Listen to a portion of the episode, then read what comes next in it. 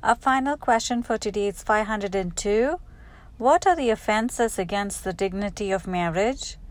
These are adultery, divorce, polygamy, incest, free unions, cohabitation, concubinage, and sexual acts before or outside of marriage. For my personal reflection, today I'll cover questions 500 through 502. Most commonly, we hear about the rights of parents to decide whether to bring children into this world or not, and also the right for parents to resort to any means to have a child, even if it, it is not the best thing for the welfare of the child. But today we need to be sensitive to the right of the child, the right of the child to be born, and also the right of the child to know and live with his or her biological parents if that is a possibility and if they are alive and are able to provide um, a family for the child. Even in scenarios of adoption, it is best to have a father and a mother provide for the adoptive children. Adoption and foster care is a compassionate and a spiritual service and can be fulfilling not only to the parents and the children but also for those who are giving up their child for adoption. In the next topic, uh, when peop- when we read the Old Testament stories, there are many instances of the violation of the sixth commandment, including polygamy, incest, adultery, divorce. However, the commandments remind us that the moral truths given by God is unchanged. But it was not lived out then in the old um, covenant as it is in the new covenant and in the world today, in many cases around the world. It was not always okay to commit adultery or polygamy. It was not part of God's plan for mankind.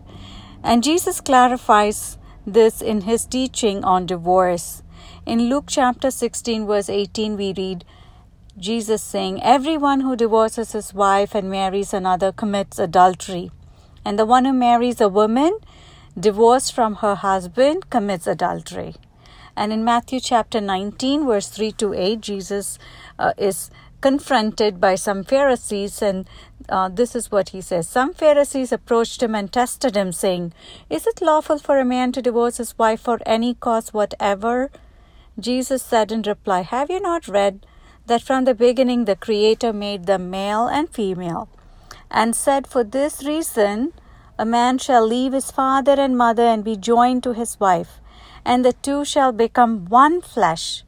So they are no longer two but one flesh.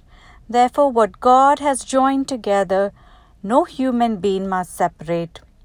They said to him, Then why did Moses command that the man give the woman a bill of divorce and dismiss her?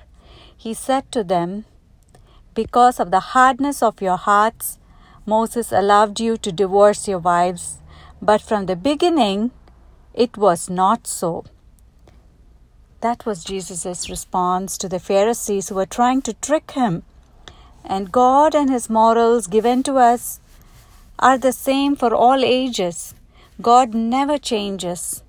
But as it was in the past, so it is today that many choose to ignore God's moral laws and to not abide by it. So today I ask everyone to reflect upon this teaching on chastity and see how in your way in your particular circumstances you can live out this virtue of chastity within the relationships that you are part of. That's my reflection for today. I hope you have a blessed day everyone and thank you for listening